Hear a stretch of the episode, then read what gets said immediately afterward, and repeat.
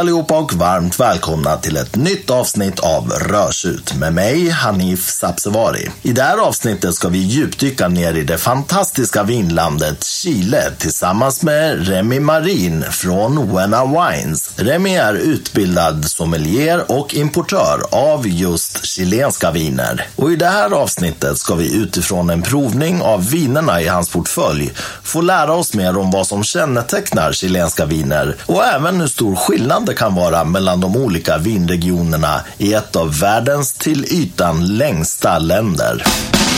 Remi Marin från Wena Wines. Varmt välkommen till Rörsut. Tack så mycket. Vi ska direkt här i inledningen bara reda ut en sak så att lyssnarna kan söka på dig och faktiskt hitta dig sen i, eh, på Systembolaget och så vidare. Kan du klargöra det här med ditt bolag och ditt, ditt namn? Wena Wines är namnet på portföljen. Så att på sociala medier, så Instagram, hemsidor, då är det Wena Wines som man söker på. Men på Systembolaget, då söker ni på Remilio AB. Så det är det som är självaste bolagsnamnet. Just det, perfekt. Och Wena Wines är alltså W-E-N-A Wines då, så två W kan man säga innan. Precis. Idag ska vi eh, prata om ett land som jag inte har haft med tidigare i podden, bara sådär enskilt, eh, nämligen Chile då. Kan du liksom dra någon sån här väldigt snabb, generell, lite så här uh, Wikipedia-ruta? Vad är det för typ av vinland? Först och främst ligger det i Sydamerika, så det är ju eh, faktiskt ett av världens längsta länder. Så 420 mil långt, så det är superlångt. Väldigt smalt land. Alltså det är ungefär 18 mil brett. Ligger på mellan 30 och 40 breddgraden. Det är där man odlar de flesta druvorna. Tänk att Santiago är ungefär i höjd med Kapstaden i Sydafrika. Klimatet är väldigt likt, men det som är lite annorlunda med Chile, eftersom att det är så pass långt, att du har, långt så har du så många olika eh, klimatzoner. Så att uppe i norra delen delarna, där är det semiöken, så det är jättevarmt och torrt. Eh, och i de södra delarna så är det helt tvärtom. Där är det jättebördigt och fuktigt. Så du har flera olika zoner och från öst till väst, beroende på var du planterar druvorna, så får du ett helt, helt olika uttryck på, på vinerna. Så det, man kan nörda ner sig rätt ordentligt med just det här om man vill ha kustnära viner eller om man vill ha viner som är mellan bergen eller upp mot Anderna. Eh, så det är sjukt mycket som, som påverkar slutprodukten och det, det, är en av de grejerna som jag tycker är väldigt kul med, med viner från Chile. Och det är, det är ju väldigt många olika regioner också.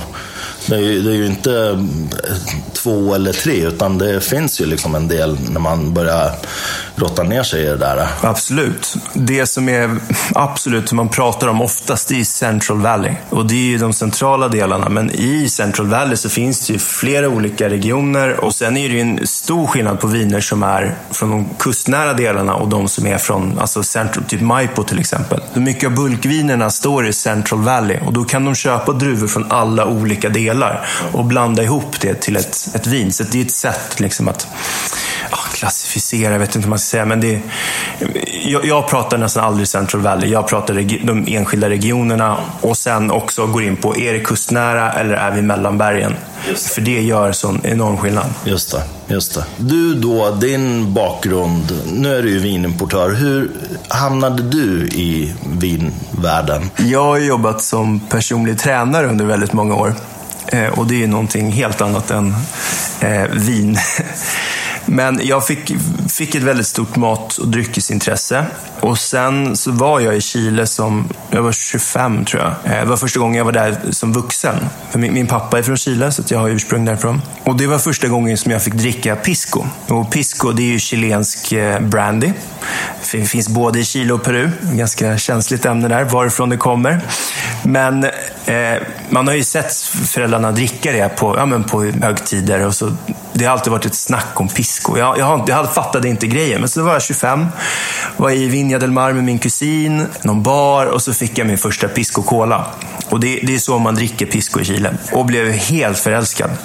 Så att jag bara, varför finns inte det här i Sverige? Det är helt, helt fantastiskt. Jag kom tillbaka till Sverige, var ju nyförälskad i pisco och hela den här reggaetonvågen hade kommit igång då. Så man lyssnade på latinomusik och drack pisco cola och så tänkte jag, men fan det här ska jag importera till Sverige. Upptäckte att det var lite för knepigt och jag jobbade heltid som tränare då och så bara, nej. Eh, och sen, men sen så har det legat och malt i flera år, så jag, funder, jag har alltid velat göra det. För att det, det, finns, det finns jättemånga chilenare i Sverige. Vi är en av de största invandrargrupperna. Varje gång någon åker till Chile så är det, det första folk frågar efter är, kan du ta med en flaska pisco? Så att man fyller ju resväskorna med lite mer flaskor än vad som är tillåtet. Och hoppas att man inte åker fast i tullen. man brukar faktiskt klara sig. Jag, jag, har inte hört om någon som inte har gjort det, men eh, det, det, är en, det är en jättestor del av kulturen.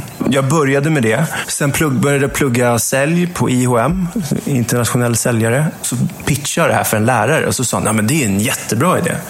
Jag bara, ja men fan då, då kör vi. Så att under tiden jag pluggade så eh, startade jag bolaget, fixade alla tillstånd och, och löste det där med distributionen. Och sen började jag kontakta Pisco-producenter i Chile. Startade väl bolaget augusti 2017. Rätt snabb med att få alla till, allt sånt där på plats. Lanserade första produkten i slutet av januari 2018.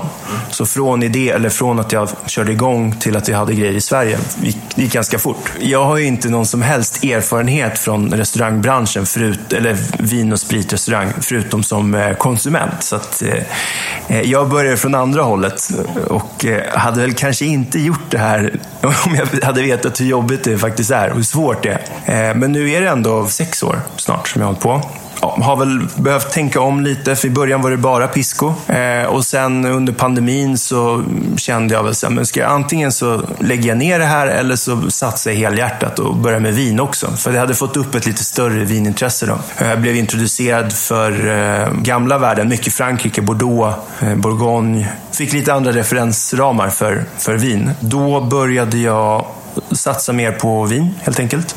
Kontakta massa producenter, började offerera mot Systembolaget. Jag fick jättemycket nej. Och så tänkte jag, men, ja, nu köper jag in det jag gillar. Skiter i systemet, jag tar det jag tycker om. Köpte in eh, väldigt mycket vin och och eh, lanserade Wena Wines sommaren 2021, om jag minns rätt. Efter det så kände jag väl också att okay, men ska jag, om jag ska hålla på med det här, då måste jag ändå gå en sommelierutbildning så jag kan prata vin på ett, på ett professionellt sätt. Eh, så jag gick eh, Restaurangakademins, deras sommelierutbildning. Då var väl första gången som jag förstod, kunde förstå vad jag gillar, vad det är jag går igång på, på vinerna och kunna förklara det för andra och ja, förstå mina viner bättre.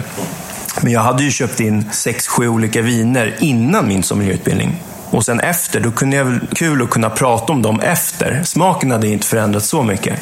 Men då förstod jag lite mer. Jaha, okej, okay, det är det här. Det är därför folk går igång på det här och det här. Eh, för man lär sig lite vad, vad branschfolk tycker är intressant, vad, vad konsumenter tycker är liksom, intressant. Det, så det är min, min story. Och, och, nu har jag faktiskt kommit tillbaka till PT-branschen deltid. Så jag, jag, jag, jobbar med det som jag älskar, som mina största hobbys. Så det är träning och eh, vin. Med tanke på att jag vet hur extremt svårt det är att slå sig in på Systembolaget som, som liten oetablerad vinimportör så måste jag säga att det är otroligt imponerande. För att jag menar, du har ju fått in dina viner. Det, jag menar, det finns ju förmodligen mer som du vill få in, men du har dina viner där och, och med tanke på hur nytt ditt bolag ändå är, eh, så är det ju bra jobbat, tycker jag. Och det, det, det är ju bara, det är bara att köra på. Det är ju ungefär som i, i min bransch då. Man får, eh, man får ungefär tusen nej, sen får man ett ja. Och det jaet kan ju faktiskt vara värt alla de tusen nej som man har fått på vägen. Då. Så att det, även om det är tufft och, och det är kämpigt så jag tycker du gör ett bra jobb. Eh, det ser man ju också på, på de viner som du har fått in. Tack, tack. Ska vi prova oss igenom lite av dina viner? Se, se vad det är som eh, du har för någonting. Nu tog jag med mig lite viner som är alltså signaturdruvor för Chile. En hel del är på beställning. Ett av vinerna är en kommande TS. Men just för att visa så här, lite olika uttryck av eh, olika druvor. Jättespännande. Vad börjar vi med? Kan vi börja med vitt? Vi börjar med vitt. Yes, första vinet då. De absolut största exportdruvorna från Chile, det är ju Cabernet Sauvignon och Sauvignon Blanc. Det är det som är absolut störst. Eh, sen så odlar man ju även mycket Carmener, Pinot, Syrah, Pais är också en väldigt viktig druva. Eh, och vi kommer prova igenom det mesta av de här signaturdruvorna. Första vinet då, det är en, en Sauvignon Blanc. Det var en producent, det var en av de första producenterna jag kom i kontakt med när jag började med vinportföljen. Det är ett kooperativ. Så det är ett kooperativ med Fairtrade-bönder från eh, Lonte Valley, ligger i, i Curico. Det är Central Valley, en del av det, strax söder om Santiago. Den här ligger på 130 nu, den kommer prissänkas första september till 119. Eh, och det är väl liksom mina så här entry level-viner. Jag ville ha ett bra vin eh, med schyssta villkor där jag kunde jobba med mitt varumärke Wena Wines. När man tänker Sauvignon Blanc från Chile så är det oftast de här lite lättare, väldigt mycket fläder, väldigt så här um, florala på ett sätt som är alltså, lite mer som nyzeeländsk eller så. Men den här är lite mer ört 40 skulle jag säga. Jag får jättemycket liksom, rökighet och mineraler i det här. Mm. Druvan finns där, kattpisset och allt det här, man känner ju det. Men det är inte som att dricka en Nya Zeeland, eller det, det, doftar inte som en Nya Zeeland. Det är mycket, skulle jag säga, intressantare på ett sätt för den har rökigheten. Nästan lite så vulkan, alltså lite aska, den typen. Vad är det för artikelnummer på den här? 53480 är Buena Savion Blanc 2021. Spännande, jag ska sörpla lite här då. Riktigt bra syra alltså.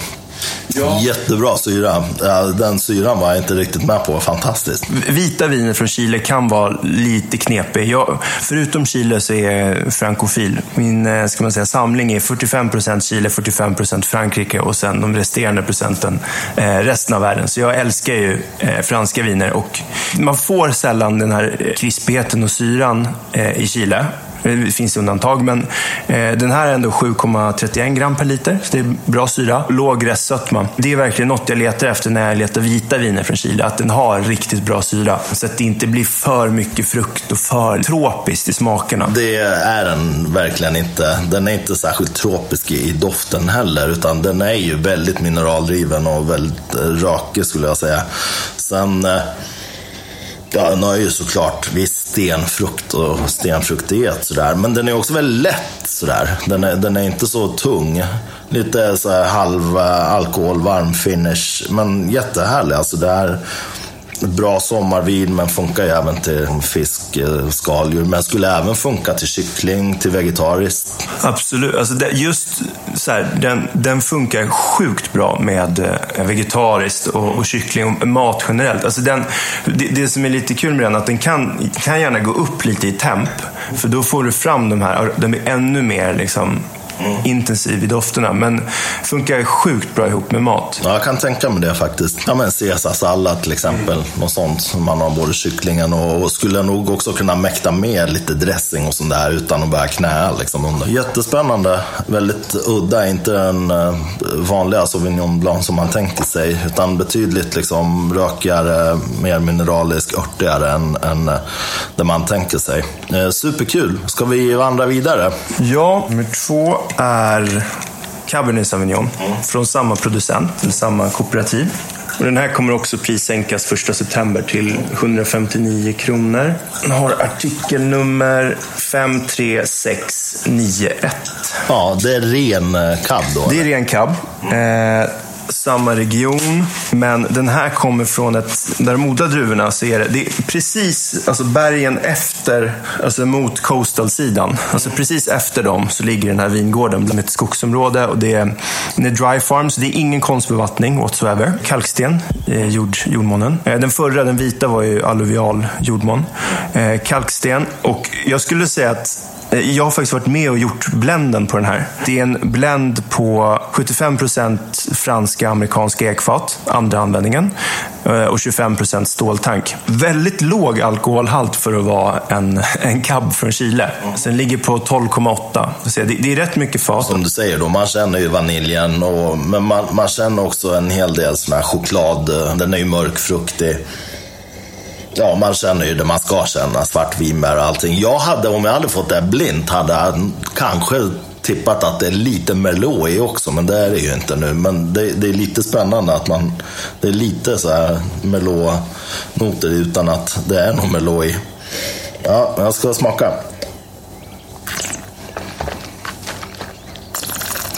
Ja, väldigt lätt liksom. Mm. Fantastiskt att slippa den här alkoholtunga och alkoholen som bara sköljer över en ibland när det är för mycket alkohol i grejerna. Väldigt lätt och jättebra syra här också. Mm. Bra struktur, bra tanniner. Medelfyllig i, i karaktären. Det känns väldigt lätt och, och fräsch. Ovanligt fräsch för att vara en cab. Mm. Jag skulle nog kanske ha kylt det här lite till för att få fram ännu mer fräschör. Men det som är bra nu är att man får fram verkligen alla aromer. Jag tycker det är ett perfekt sällskapsvin. Som även lite lätt kyld är den ju jättegod. Den är väldigt europeisk i. Visst, frukten är stor. Men om du provar några enklare cabbar från Bordeaux så är den väldigt lika i stilen. Den här tror jag skulle mäkta med även grillat, alltså lite mer så. Lite, om den skulle vara lite kyld.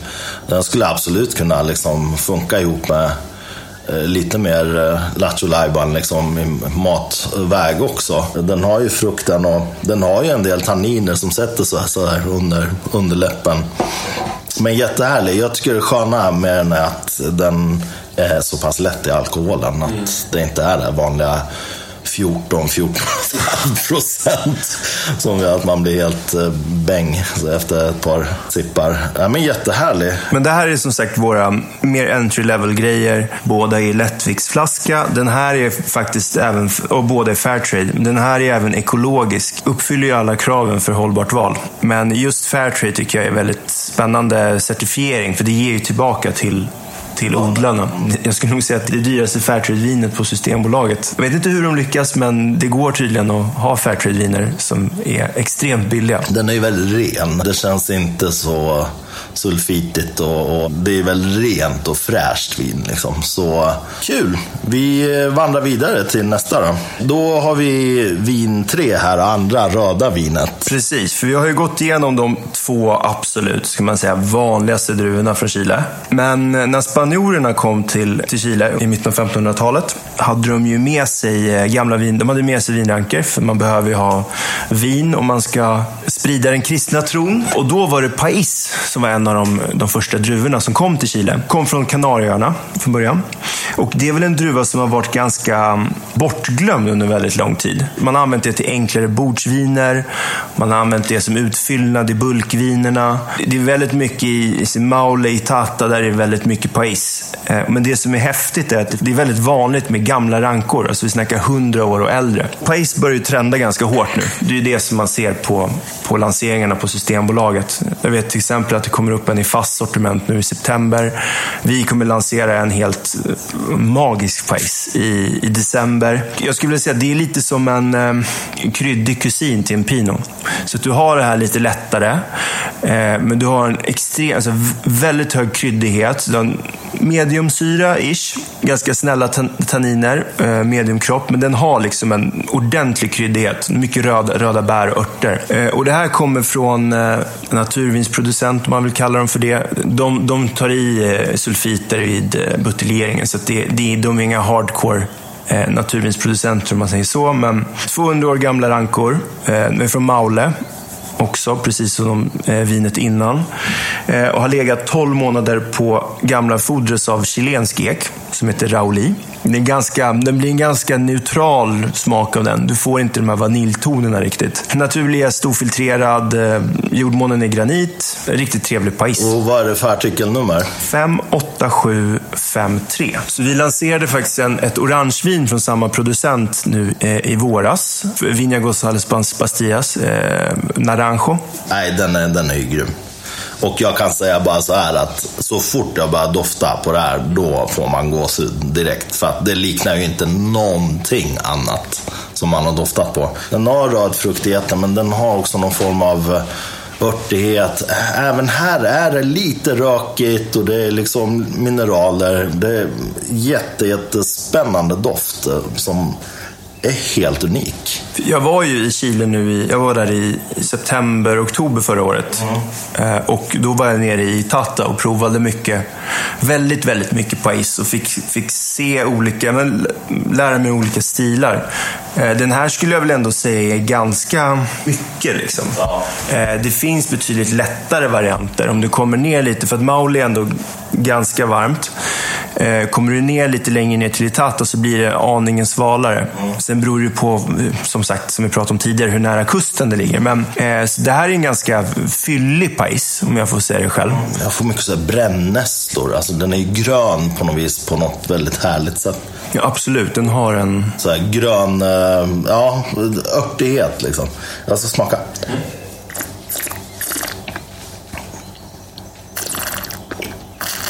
Den är inte så fruktig i smaken. Eh, den är väldigt eh, mineralisk, väldigt eh, örtig och väldigt härlig.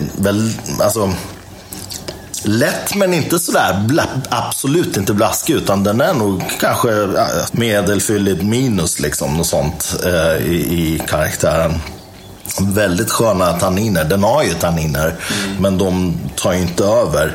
Den är ganska lång också. Den hänger kvar där liksom ganska länge i, i munnen. Jättehärligt, väldigt uh, udda. Det här är också, jag, alltså, det här skulle jag bara dricka som det är. Ja. Jag, jag, vet inte om jag skulle vilja äta någonting till det här. Det är klart det går, men väldigt spännande karaktär på både doft och smak. Och sen lite lätt kyl på sommaren är det helt. Alltså den svenska paletten är ju väldigt så här, väldigt mycket Italien-inspirerat. Nu har inte den här riktigt eh, kanske tanninstrukturen och syran, men den är lite så här åt, åt ja, Nebbiolo-hållet. Ja, ish. Jag förstår, man förstår varför svenskar tycker att börjar gilla pais. Sen är det få som har upptäckt det än.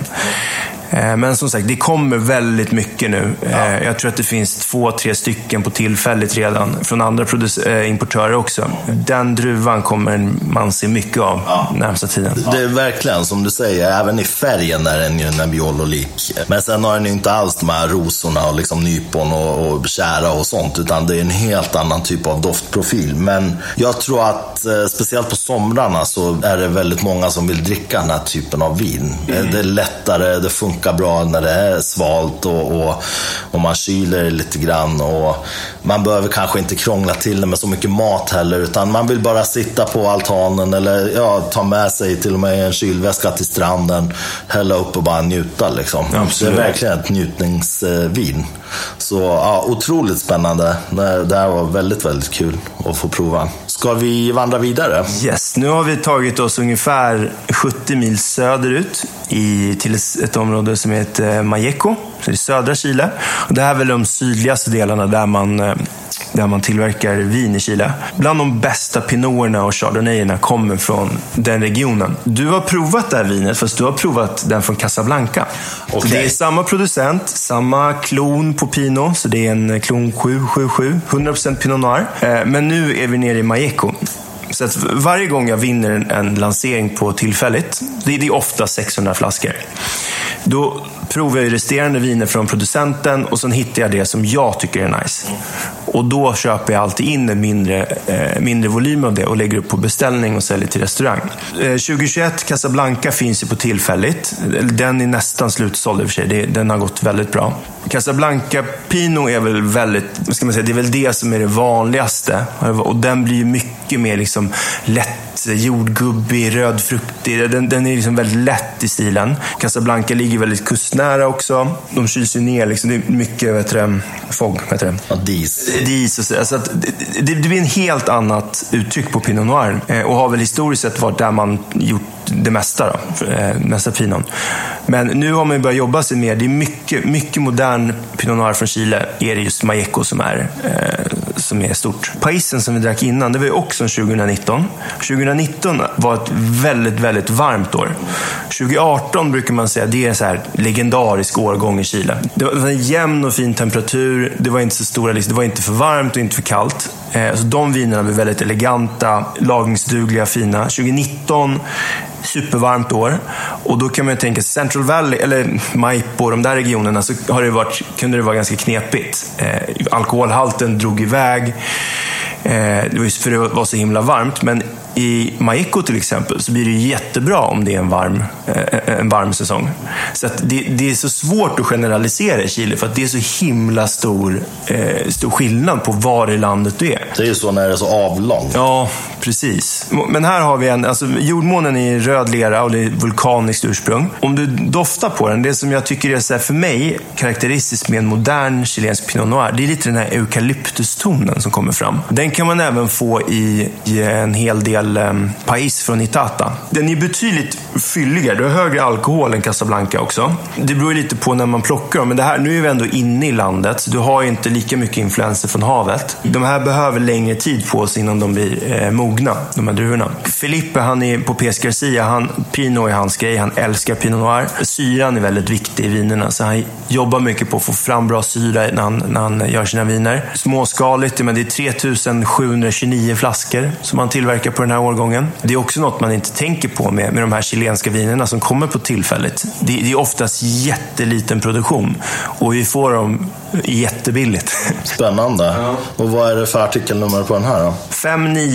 59694. Ja, alltså i doften är den ju... Jag minns den förra. Den var betydligt vaniljigare än vad den här är. Det är gemensamt egentligen för alla vinerna. De är lite så här rökiga, de är mineraliska, den är också örtig. Ja, den har ju allt det där. Den har ju rödfruktigheten. Den är kanske inte så jordgubbig, utan den är mer, skulle jag säga, åt hallon, tranbär hållet. Precis. Ja, men jag ska smaka. Ja, det är ju väldigt skön syra. Det, det är inte så skarp syra, men den finns där. Och den eh, gör ju att det blir väldigt fräscht.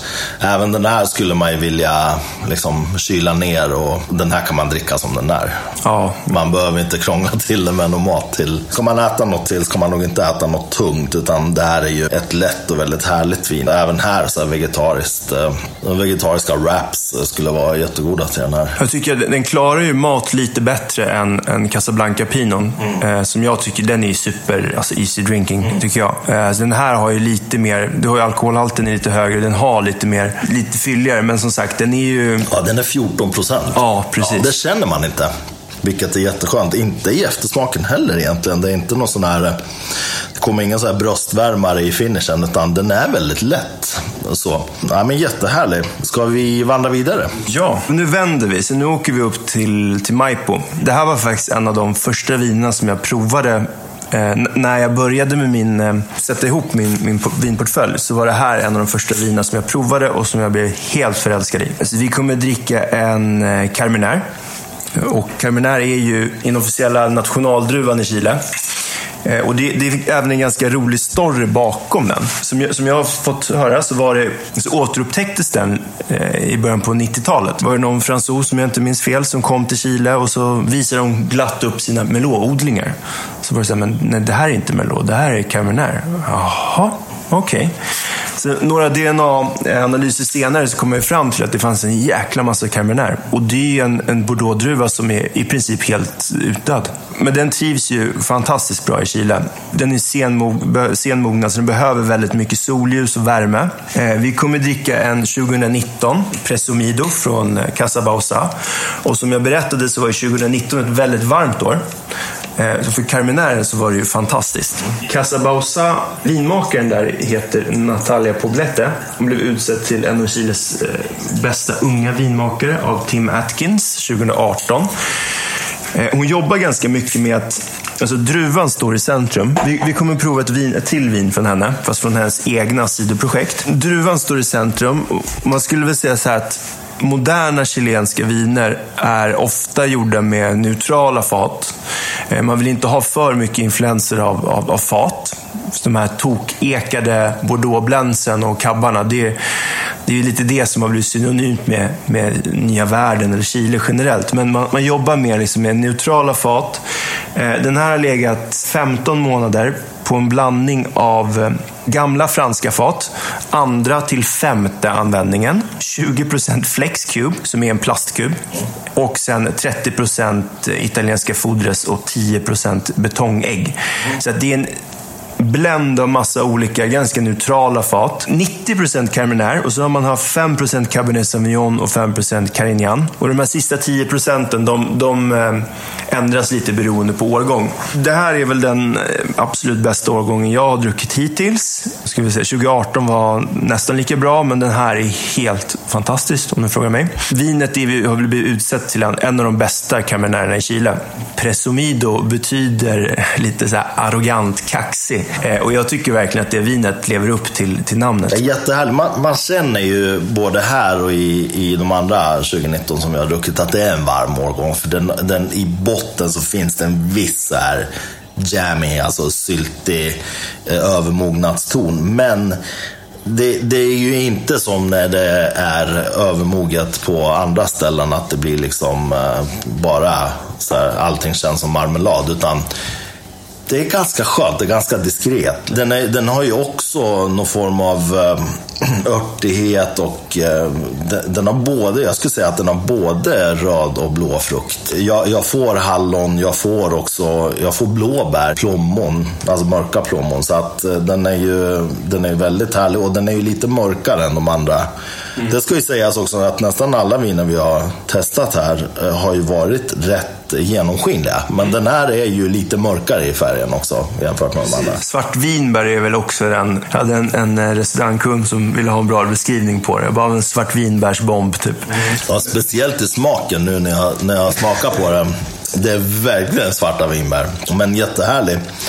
Men den är ju generösare. Den här har ju mer sötma än de andra. Mm. Den har syran också.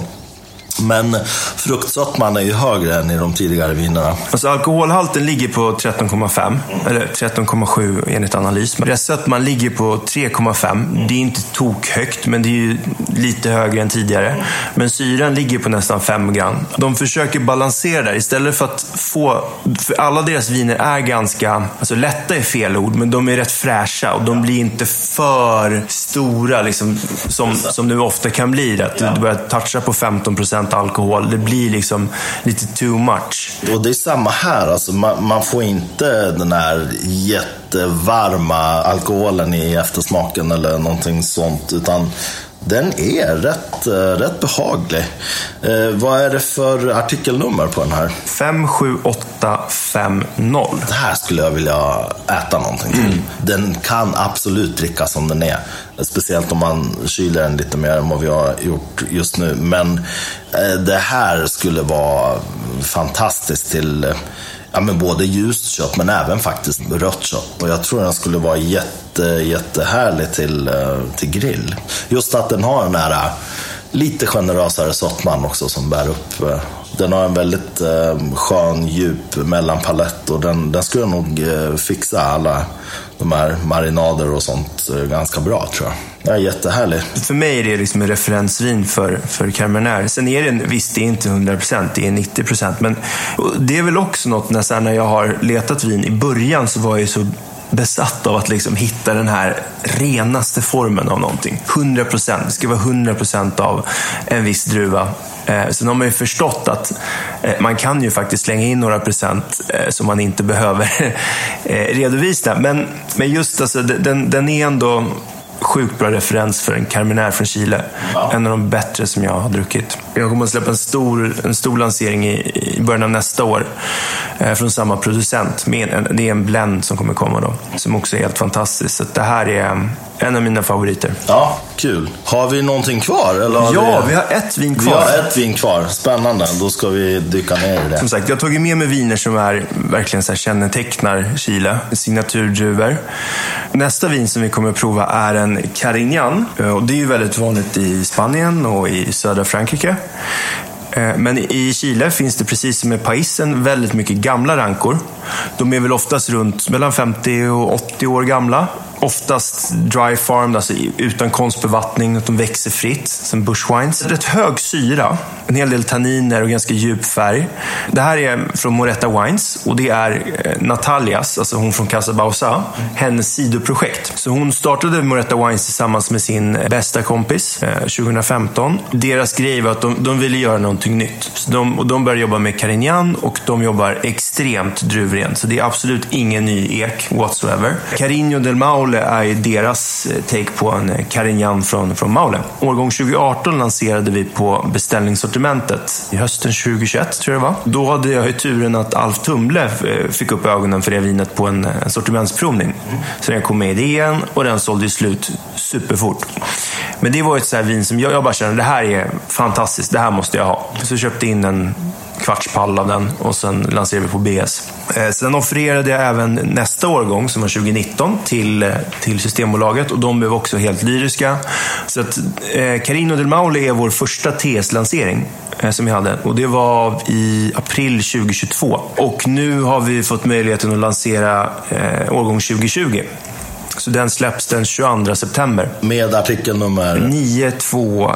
304. Det här är ju det mörkaste vinet. Väldigt fatigt sådär, men det är väldigt skön fat. Det är inte det här vaniljiga, utan det är ganska parfymerad ek. Men den är ju mörkfruktig, den har kakaon, chokladen, ja, men svarta vinbär, mörka plommon. Den är ju mer mörkfruktig än, än rödfruktig.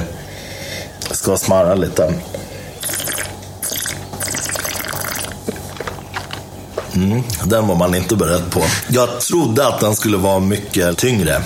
Den är väldigt fräsch. Otrolig syra. Otrolig tanninstruktur. Syran på den här ligger det är nästan upp mot 7, 7 gram per liter. Den behöver ju luft, alltså minst en halvtimme i karaff. Nu är den här kör Coravin, så den här har ju ändå lite luftat kan man säga. Och den behöver mat till. Ja, men exakt. Det känner man på doften redan.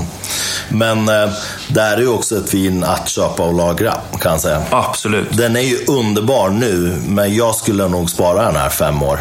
Då kommer det bli en helt makalös upplevelse. Det här är wow. Alltså det är, det är wow-faktor på det här vinet. Jag, jag tror liksom alla vi har druckit är fantastiska, men det här är på en annan nivå skulle jag säga. Den är riktigt, riktigt bra. Och, och, just i och med att den är lagringsduglig också. Det gör ju att den blir ännu attraktivare. För tanninstrukturen och syran följs åt. Det här kommer absolut att hålla i källaren utan problem. Men några år så kommer den kanske lugna ner sig lite i eken och tanninerna kommer mjukna och det kommer ju bli ett helt eh, magiskt vin. Men ja, den är ju fantastisk redan nu. De som har druckit 2019, om ni har någon lyssnare som har provat den. Så den här är mer lik 2018 i, i, i stil. 2018 var eh, lite mer rödfruktig, rödbär. Det var en svalare årgång. Eh, 19 var ju tokvarm. Där var alkoholen nästan uppe på 15 procent. Den var lite stökigare om man jämför dem. Men sen 2020 här, vilket också var ett väldigt varmt år. Men eh, det blev lite lägre skörduttag. de flesta 2020 tycker jag ändå, även om det var ett i princip lika varmt år som 2019 om jag har förstått det rätt. Så tycker jag att de är lite fräschare. De är bättre generellt. Men absolut, ett vin att lagra. Jag, har ju, jag sparar alla, allt jag köper in och har lite eh, som ligger på lagring. Jag körde en, en vertikal nu för, för några månader sedan på 2018 från 2018 till 2021. Och det var ganska spännande att se hur, hur de, de... De hade inte utvecklat sig jättemycket, men en del i alla fall. Men eh, absolut, det är något att, att, lagra och sitta på. Ja, oh ja. Och nu sa jag fem år. Det, det, är nog det minsta jag skulle lagra. Det här kan absolut hålla för betydligt eh, längre lagring också. Det som är väldigt spännande med den är ju att man doftar och man tror att man förstår vad det är för typ av vin man kommer få. Men i smaken är den ju nästan bara rödfruktig. Alltså det, den här syran är ju otrolig. Liksom. En fantastisk fräschör i, i syran. Och de här tanninerna, alltså för oss som gillar tanniner då, som inte är så rädda för det, är ju helt makalösa. Otroligt, otroligt gott. Så är äh, riktigt, riktigt pangvin och, och kul att vi fick eh, avsluta med det, för det var verkligen en eh, riktigt wow, eh, hög wow-faktor på det här vinet. Är jättekul att du att du gillar den. Mm. Det är väl lite sådana här viner som jag försöker, det är en ganska röd tråd genom hela portföljen. Att det är en, försöker hitta grejer med bra syra, mm. någorlunda struktur. Och sen vara lite försiktig med faten så det inte blir för mycket. Det får inte bli, liksom, bli för stereotypiskt chilenskt. Det man hittar på tillfälligt sortiment från Chile är det är oftast extremt bra. För att det är så pass få positioner. Alltså det är ett tiotal positioner varje år på tillfället. Och du, du, man offererar fantastiska grejer som, som ryker för att ja, det är verkligen bara det bästa som, som kommer in i princip. Den röda tråden som du själv säger nu när vi har provat oss igenom allting är att eh, det är ju en fantastisk syra i allting. Jag tycker ändå det är väldigt balanserade fat också. Det är klart att en del av vinerna har, har ju absolut ek och vaniljinslaget. Men det är inte så här som att en del viner är ju så här, de är helt urflippade. Det är som att dricka vaniljsås. Liksom. så eh, inte jättehärligt för oss som kanske inte gillar det så mycket. Men eh, otrolig fräschör i alla vinerna och eh, alla vinerna kan serveras så här som jag skulle vilja ha dem, ganska svalt då. Man kanske gillar dem ganska mycket. Det här sista vinet är väldigt lagringsdugligt. Det är nog eh, det vinet som för mig sticker ut mest. Men eh, väldigt härliga viner. Jag skulle säga sommarviner också på allihopa. Man kan dricka det här, en sån som jag dricker såna här viner året runt. För att jag älskar de här lätta, fräscha, syrliga, friska vinerna. Men eh, verkligen så sommarviner. Och faktiskt också viner som klarar sig helt på egen hand. Man kan äta till, man behöver inte äta till. En sista grej är ju att gillar man väldigt så tunga, bombastiska mm, Parker-viner som jag kallar dem för. Det här är lite av motsatsen då. Så att eh, för mig är ju det här magiskt. Alltså jag älskar ju den här typen av, av vin. Jag älskar tunga viner också, men de behöver ju verkligen sina maträtter. Men det här är ju otroliga viner att bara sällskapsdricka och njuta. Alltså kyla dem en stund och, och dela med ett par vänner. Det kommer verkligen eh, uppskattas tror jag. Sen måste jag också säga till folk att våga gå över 200. Det är väl generellt med vin, men just när du kommer upp över 200 från Chile så får du så sjukt mycket vin för pengarna. Det mesta av det vi har provat har legat ungefär mellan 200 300 kronor. Eh, förutom de här eh, egenlablade grejerna, våra entry, entry level viner. Liksom, nu har vi precis druckit ett vin som du det här sista då, som tyckte var helt fantastiskt. Och produktionen är ungefär 3500 flaskor. Och vi, får, vi kan sälja dem för 300 kronor flaskan. Ja, det är otroligt. Och tänk, prisläget kontra kvalitet och, och, och, tillgängligheten är ju galet. Jag skäms ju aldrig för att säga att uh, vill man ha bra vin måste man vara beredd att betala lite mer. Det är klart att man kan prisfynda, absolut. Jag tycker absolut inte att uh, prisvärdhet är en oäven faktor. Jag tycker det är ganska viktigt. Eh, speciellt som ekonomiska läget ser ut just nu i världen. Eh, och vi har tokinflation och kronan är ju knappt värd någonting. Och folk kanske håller i pengarna och inte vill lägga överdrivet mycket på, på sådana här saker. Men min syn har ju alltid varit att köp hellre en kvalitativ flaska och njut eh, än att liksom köpa de här bulkvinerna billigt. För att i ärlighetens namn, alltså, då kan man ju dricka vad som helst. Ja. Det är den grejen man är ute efter. Men vill man ha kvalitet så, så är ju Chile verkligen en pärla där man får otroligt mycket för pengarna. Och speciellt i, i din uppsättning av viner, i din portfölj då. Så det är verkligen ett, eh, ett varmt eh, tips. Och en annan grej som, är, som, som sagt, jag älskar Frankrike. Det är jättetrevligt att, att köpa på sig lite bordeaux men så kan du inte dricka dem på 10, 15, 20 år. Och jag brukar väl säga att ska jag ha något som jag ska dricka nu, då är det Chile som är go-to. För att de här grejerna är tillgängliga. Vissa kan du lagra ett tag, men det är ofta så här, du, det är bara att köpa och sen öppna upp direkt. Du behöver inte tänka så mycket på att, Åh, är den här bra? Nu ska jag vänta två, tre, fem. Alltså, det, det är bara, och det, det är en stor styrka med ja, nya världen generellt, men Chile verkligen. Att du har grejer som är tillgängliga, hög kvalitet och jäkligt goda. Plus att det är spännande och, och om man har lite tålamod, och man köper ett par flaskor och dricker dem över flera år, man kanske också sparar någon flaska tio år. Se vad som händer. Jag menar, Bordeaux, vi vet ju lite grann vad som händer. Vi har druckit Bordeaux i all evighet, liksom, känns det som. Vi vet eh, hur, hur en 50, 60, 70, 80-årig Bordeaux smakar. Eller i alla fall några vet. Jag vet i alla fall bak till 60-talet eh, ungefär. Men eh, liksom de här vinerna, det är jättespännande. Vad händer? Vad händer när man lagrar ett chilenskt vin som är lagringsdugligt. Alltså vi känner att det här är kvalitet. Vad kommer hända med det här vinet om tio år? För, för de som har vinkällare och som lagrar vin, det är ju otroligt spännande att kanske ha någon procent i sin samling som inte bara är liksom de här klassiska regionerna som vi alltid tänker att man ska långlagra. Utan lägga undan en sån här flaska och se vad som händer. Det är fantastiskt spännande att se om tio år. Det roliga är att inte ens vinmakarna vet ju. För att jag menar, första årgången på Carino del Maule är 2015 om jag inte minns rätt. Så att jag menar, de har ju inte heller så mycket att gå på. Nej, men det är det jag menar. Det är det som är så kul. Att våga lagra en del viner från de här länderna också. Och inte bara snöa in på de här klassiska långlagringsregionerna. Så, nej men superkul eh, Remi. Och eh, jag är jättetacksam för att du tog det tid att komma hit. och otroligt spännande. Det ska bli kul att få följa din resa också och se eh, vad mer du tar in. Och, jag menar onekligen på den portföljen du har idag så vet vi att eh, det är kvaliteten. Du har koll på grejerna, du vet vad du håller på med. Och fantastiska viner för oss som gillar den här stilen eh, av vin. Så att jag önskar dig all lycka och vem vet, du kanske får komma tillbaka när du har fler viner. Ja, så får vi se. Tack så jättemycket att jag fick komma. Ja, nöjet är helt på min sida. Och eh, ja, som sagt, lycka till nu så hörs vi vidare. Det gör vi.